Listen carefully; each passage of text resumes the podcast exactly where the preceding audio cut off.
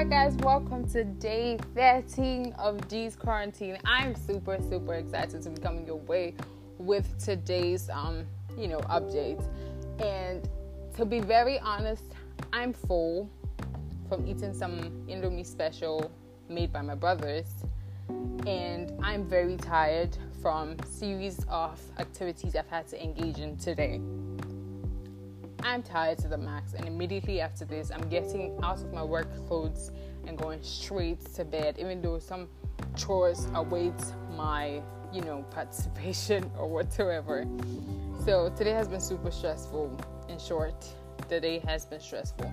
So you know, I woke up and you know didn't get the chance to do chores. I just had to make some phone calls because it turns out I had to show up at work today, so I had to make certain phone calls and make certain arrangements for that to happen. And the president announced a lockdown, a partial lockdown in cities like um, Tema, Accra, Kumasi, Obuasi, a partial lockdown in these cities, meaning we can't like step out to, as frequently as we would, and certain workplaces would not be showing up to work.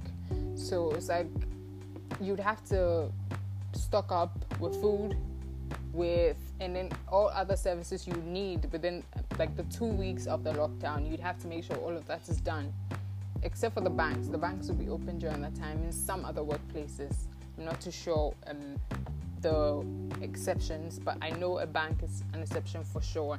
So if you have other engagements in other workplaces which will be closed down, the best thing is to find yourself there today if they're open and do those activities.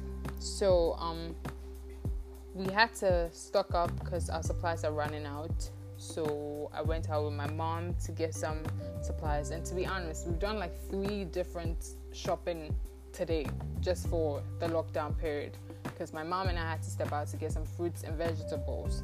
Then some other supplies which were in like the local markets. She got one of my aunties who was already going to visit the market to buy those things for us. Then later, she realized that there were certain items we needed, so she had to go out again to get those. As about that time, I had to go to work. So, um, honestly, COVID 19 has taken us by surprise. It has destabilized us in every sector education, um, finances. I think the only places it tends to be making a difference is the health sector really because it has made us appreciate health workers more. It has um, you know made us see their importance.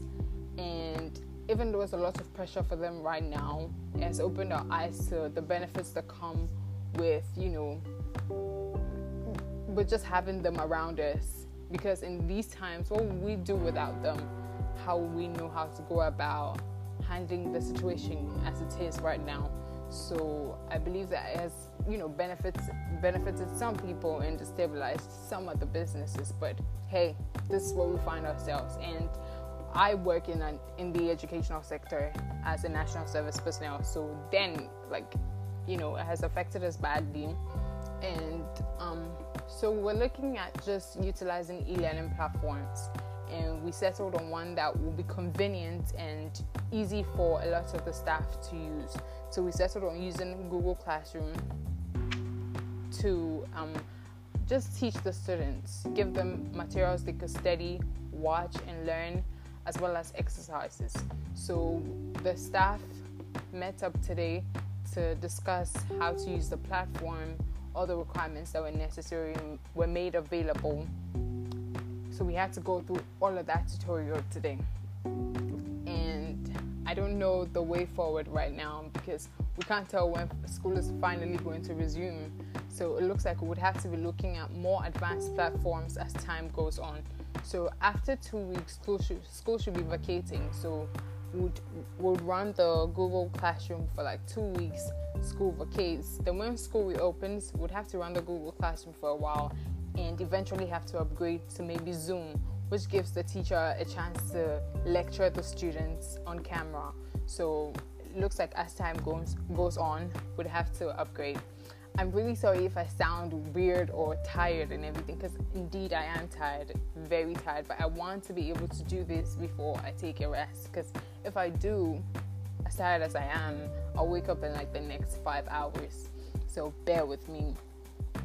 And so, um, so, so today has basically been meetings, stocking up um, lockdown supplies, and so many amazing things, so many tiring things, I must say. And I'm so glad I came to my brother's preparing some special indomie because I was starving. I haven't had the chance to eat anything. And when I saw them cooking, I was like, great. How many how many people have brothers who actually take the pain to cook when their their sisters are in the house? I think I love my brothers. Anyway, so lockdown for Ghana, partial lockdown for Ghana happens on on Monday, 12 midnight. Monday wow. No, 12 midnight off um Sunday, which is like zero zero dot wait zero zero dot dot. How do you tell the time in GMT? Okay, that's too bad. I, I can't tell you what it is, but 12 midnight for Sunday. So on Monday, everybody's expected to be indoors, minding their own business, and not having because there'll be police patrol outside and I hear the fine for being for being seen outside without any valid business or any emergent um, engagements is 12,000 Ghana cedis. I don't know how true that information is, but how are we supposed to come up with 12,000 Ghana cedis?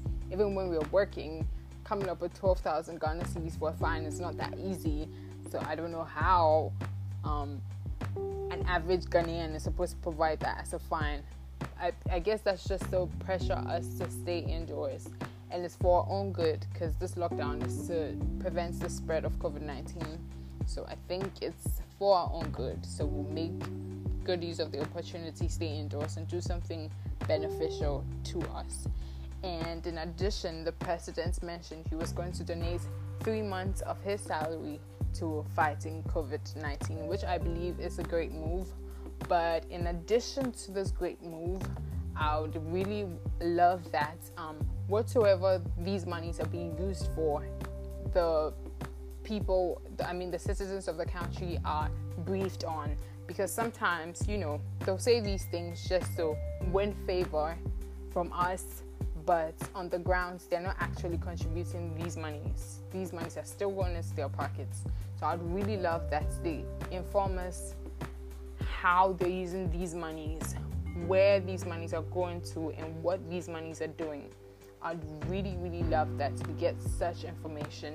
And even with the hundred million dollars the um, president has has put aside to as a country for um, fighting COVID nineteen, I'd really love that. As we move on, we get to know how these monies are being spent and what they're being used for. So that has I think that's my day, and I think that's just the things that have been running through my mind. And a girl is super tired and has to take some rest. So I gotta take leave of y'all, but I'm so glad you took some time some time out to actually listen. I, as always, I love you and check out my episode tomorrow.